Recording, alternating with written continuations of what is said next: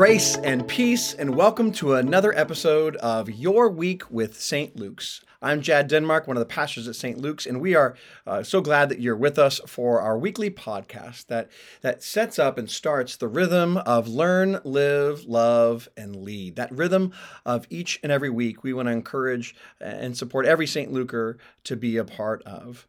Here in our podcast, we're going to we learn something, uh, learn something about Scripture uh, and scriptural study, and then that will lead to how we apply these scriptures to our lives, how we live our lives, and how we lead our lives, which then draws us back to worship on Sunday as we gather together uh, to love God, uh, love each other, love our neighbor, and love our enemies. And so this week we have two texts, uh, and they are quite intriguing as we are in our 23 and We series uh, that is leading us through our visioning for the next season at St. Luke's. So, all this week, uh, along with these two texts, these two scriptures, we're thinking about that next season, dreaming of a future as we seek to write a kingdom future together. So, uh, first, uh, we will look at Habakkuk chapter 2, verse 1 through 3. And then later on, we will look at, uh, take some time and look at 1 Corinthians chapter 3, verse 1 through 9.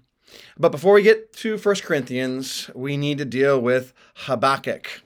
And some of you may be saying, all right, Pastor Jad, uh, that is not a real book of the Bible. You just made that up. You're having fun with us. But I assure you that, that it is a book of the Bible. Habakkuk is a very much overlooked book of the Bible. It's a very small, small book. But Habakkuk is one of the minor prophets, as some Christians categorize the Hebrew Bible. Uh, our, our Hebrew friends, though, refer to Habakkuk as one of the books of the book of the Twelve. Uh, that's how they're organized in the Hebrew Bible.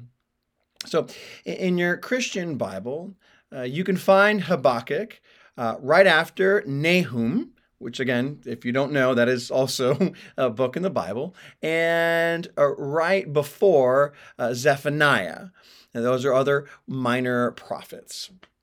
That might be helpful. It might not. If you're reading your Bible uh, through your app, you just you know click, find Habakkuk and click, and there you are. You've got it. Um, but if you need a few moments to, to flip through and find it in your book Bible, um, that's that's kind of where where you will find find it. And so as we think about Habakkuk, and some of you are being introduced to it tonight or today, um, we have very little direct information about the prophet Habakkuk. However, um, late Jewish tradition identifies the prophet as a Levite, which can help us a little bit in situating uh, who this prophet is.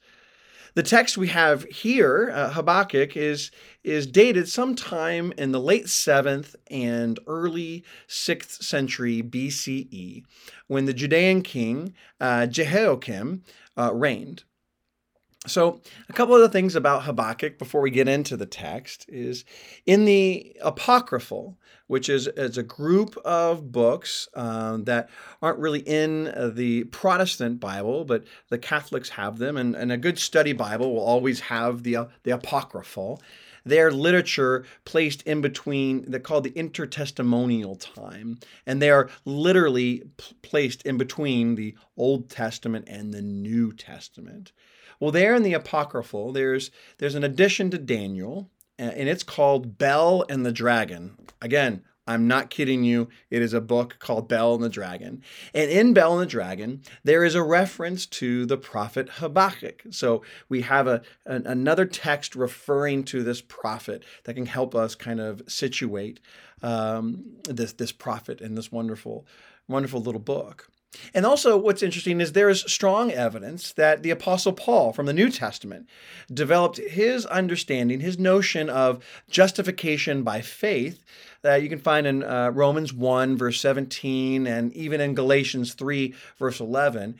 It seems to be there's strong evidence that Paul's notion of justification by faith is coming from Habakkuk chapter 2, verse 4. So there's some interesting thing happening there that the Habakkuk seems to be a powerful influence on Paul as he's developing a, a theology and starting churches in the name of Jesus Christ.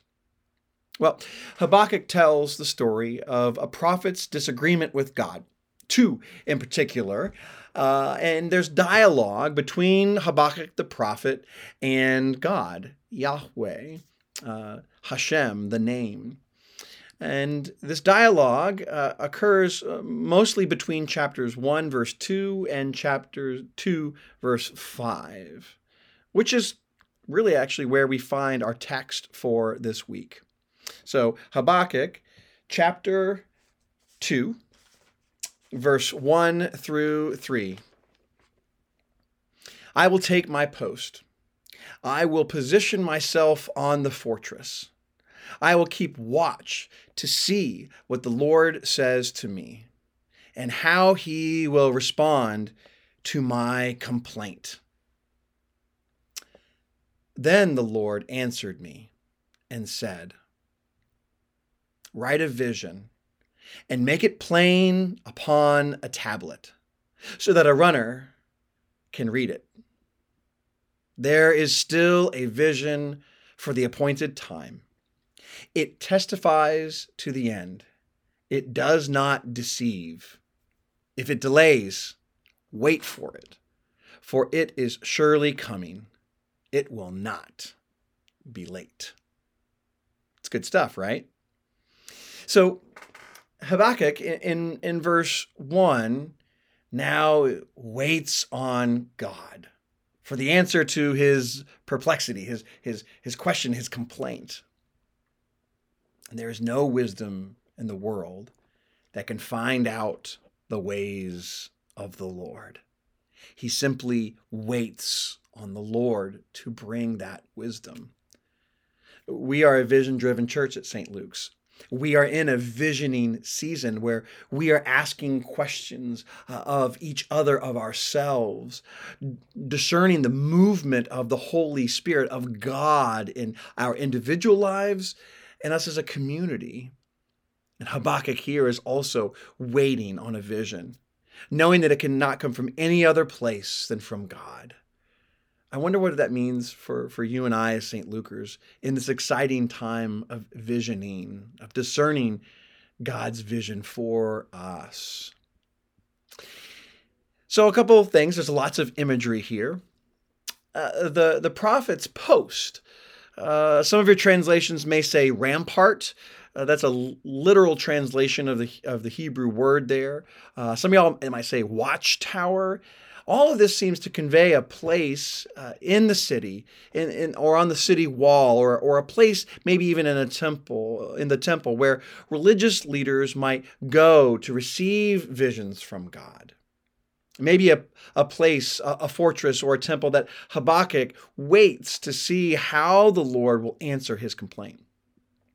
However, some scholars believe that this watchtower here is purely uh, symbolic a symbolic figure uh, taken from uh, uh, the custom of uh, ascending to a high place to look into the distance, to what is ahead, into the future. Again, that's that's a lot of what we're doing at, at St. Luke's. Um, we're not necessarily climbing up to a high place, but we're prayerfully and worshipfully uh, placing ourselves, hopefully, in a stature in, a, in, a, in a place in a, that we might have more perspective that of what God is showing us, looking in what's ahead, looking into the future. this seems to indicate um, the concentrated openness, the unwary waiting of the prophet for the divine word. Again, what we at St. Luke's are attempting to do uh, waiting, situating ourselves that we might see, we might hear, we might know and discern God's vision for us. well, then, here in verse 2 and 3, we have the Lord's response. Again, this is the second complaint, so this is the second response to Habakkuk. Instructions to write down, it would be a chiseling most likely, right? Because it says on a tablet, uh, write down a vision from the Lord. And this vision, we learn, is to be plain, not complicated, yet distinct. Because the Hebrew word there calls for, for plainness and also distinction. And so uh, I think we can hold both definitions there together that it should be plain and yet distinct. It needs to be plain and, and, and simple that, that uh, you can give it to a runner and that they would be able to read it and carry it with them to run out in front and, and travel and read this vision aloud to all the people. Uh, that's a lot of our visioning process as well. Uh, each week, as we discern a, a, response to our questions, the, the following week we'll we shared, you know, what the congregation, what God is saying to us, and the top things are bubbling to the to the top, the most frequent things that God is stirring and moving in our lives seems to be a, a vision that is plain, not complicated, but yet distinct, distinct to who, who we are in this community around Southwest Orlando, and how we can make it simple, easy to, to attain and hold on to, and read and understand, and, and share with other people. My, it's important for us to to understand that God's vision for us should be clear and, and easy to to share with other people a vision like we have currently that that God's God's love is for everyone and that that love always wins. So this this vision here in Habakkuk is to be God says it is going to be practical, easy to spread, easy to share to others. As was discerning a new vision from God for us at St. Luke's. I wonder if this word of God to the prophet Habakkuk can help shape our discerning, can help sharpen our listening, can help amplify our awareness of the movements of God's Spirit among us. There is, lastly, my last observation of this text, um, a great word of patience for us. If it delays, wait for it for it is surely coming, and it will not be late. Have patience. The wisdom from God will come when it is needed. It will not be late. It's a word of encouragement as we're in this visioning process to continue to listen, to continue to discern, to continue to, to wait, if it delays, wait for it, for it's coming, and it will not be late. Well, our second text is uh, 1 Corinthians chapter 3, verse 1 through 9, and talk about it for a minute and let you find it in your Bible. It's believed that sometime around 51 CE, uh, Paul arrived in the city of Corinth. Now, uh, Corinth is in what was understood as Macedonia. Now, today it's it's it's Greece, um, and Corinth uh, was a major city uh, that was the hub of commercial activity for for that region. It, it, it, Corinth sits uh, on a peninsula, but at the narrow neck of of land in between the Greek mainland uh, and, and, the rest of that peninsula. And so it was easier for boats to come to Corinth, transfer their um, whatever they have, they're transporting their their their goods, uh, and be walked across that space and onto another ship to get uh, over to other places for a trade route. And so because of this this major space, this is it became a major port city. Acts 18.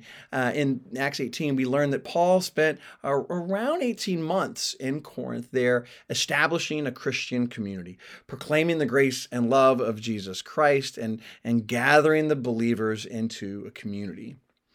1 Corinthians uh, is one of many believed correspondence written by Paul to that Christian community in Corinth.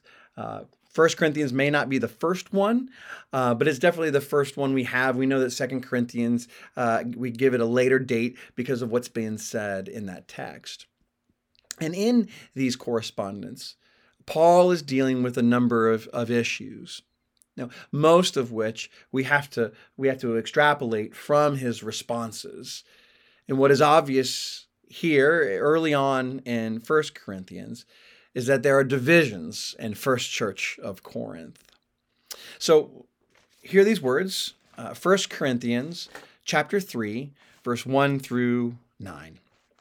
Brothers and sisters, I couldn't talk to you like spiritual people, but like unspiritual people, like babies in Christ. I gave you milk to drink instead of solid food because you weren't up to it yet. Now, you are still not up to it because you are still unspiritual. When jealousy and fighting exist between you, aren't you unspiritual and living by human standards? When someone says, I belong to Paul, and someone else says, I belong to Apollos, aren't you acting like people without the Spirit? After all, what is Apollos? What is Paul? They are servants who helped you to believe. Each one had a role given to them by the Lord. I planted, Apollos watered, but God made it grow. Because of this, neither the one who plants nor the one who waters is anything, but the only one who is anything is God who makes it grow. The one who plants and the one who waters works together. Each one will receive their own reward for their own labor. We are God's co workers, and you are God's field, God's building. So, pretty interesting, and some might read it as harsh. Up until now in 1 Corinthians, Paul's argument has been somewhat ironic and convoluted. But here, it's not convoluted. Here, Paul is very direct. Paul is very clear. It seems that uh, the Corinthians, in another correspondence, they seem to have admonished Paul They've aired their grievances. They feel that Paul has failed to provide sufficient and advanced instruction. Paul has failed to provide them with wisdom. And he, he is to blame for their struggles. So Paul explains why he was unable to give the community in Corinth more advanced teaching, blaming the problem on their own spiritual immaturity. Paul flips the narrative. And Paul uses this, this imagery of drinking milk, like a, a, nursing mother who decides when her child, her infant, is ready to start taking solid food.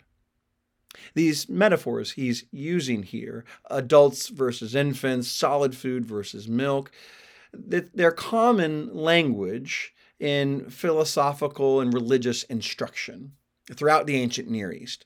We can find it in, in other uh, other writings and other places of philosophy and religion, especially when it comes to instruction. So this is not something new that Paul is creating. The assumption is that spiritual progress can be graded and that a different sort of curriculum or program uh, is appropriate for each level of maturity. Paul is turning the tables on these spiritual enthusiasts, these, these zealous spiritual people that are popping up in the community there in Corinth. He's turning the tables, he's placing them at the bottom of their own scale of religious achievement rather than the top where they believe they are to be. See, Paul here is serving up a big slice of humble pie. While he was with them, they remained in childish spiritual state. It appears they consider themselves as mature and spiritual people. But Paul replies with what seems to be kind of a put down Sorry, you remain immature and fleshy. His answer demonstrates how dramatically he wants to redefine their understanding of, of spirituality. Uh, verse 3 is, is great for that. For as long as there is jealousy and quarreling among you, you are not of the flesh and behaving or walking according to human inclinations. It's interesting to note that jealousy here uh, is the, the Greek word uh, zelos, Z E L O S, basically, uh, how we would write it phonetically in English, which also means zeal and referring to a religious zeal of religious sorts. The people in the community have found division among themselves, and has to do with their zealousness. We don't have that problem in the Christian church nowadays, do we? We don't have some people thinking that they're more spiritually mature uh, than others, people who uh, their spiritual gifts are greater uh, than other people's spirits. We don't have that, right? No, we do.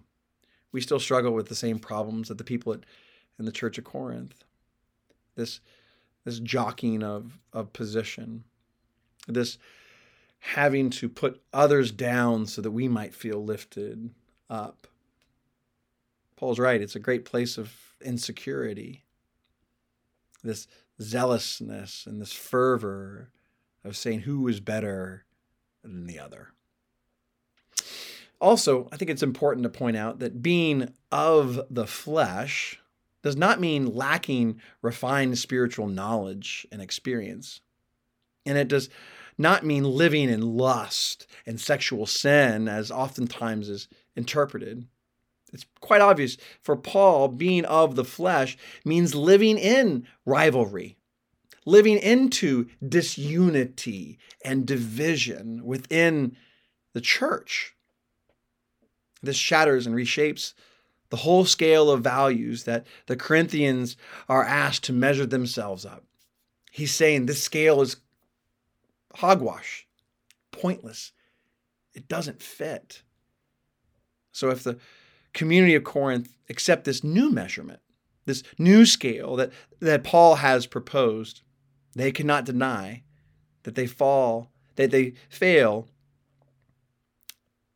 at an immature end, or they fall at an immature end. They lack humility. They lack confession. They lack self examination. For they have indeed aligned themselves with these, these slogans, which is so fascinating that he quotes I belong to Paul. I belong to Apollos. We still do that too, don't we? We oftentimes are overly arrogant and puff ourselves up. Our assuredness is in how strong and good our theology or our doctrine is, or how well we can define God or salvation. Why, I follow Barth. I follow Tillich. I follow the Lutheran Church. I follow the Methodist Church. I follow the Baptist Church. The Corinthians are, are judging and acting in the ways and standards of this age, not that of Christ Jesus. As we're discerning a vision, as we're waiting uh, with Habakkuk for a vision from God, may we not act and judge in this standard of this age. It's not a competition. There's no jockeying for positions in Christ. Wisdom, the Spirit, is not a zero sum game. We need to remember that God is the source. God is the teacher of all wisdom. God is what makes the plant grow, as Paul said. God is the source of vision. There is not one of us better than any other more spiritual than another. We are all uniquely created and called. We are all diversely gifted and equipped. We are all part of the vision God is calling us towards. We are all God's co workers, as my translation said. We are God's field. We are God's building, awaiting this great vision from God. Well, I hope and pray uh, that you'll continue to wrestle with these scriptures. Hope you won't have a hard time finding Habakkuk and uh, but that in your life together groups you'll have a, a, enriching time talking about these texts uh, allowing your spirit and soul to be stirred and enriched as we dream about a future, as we, like Habakkuk, are, are waiting for this vision, looking out uh, on top of the watchtower ahead of us, what vision God has. And as we do so, remember this is not a competition. Each and every beloved sister and brother has a has a portion of this vision and we share it and grow in it together. We are all the better because God is going to make things grow. Grace and peace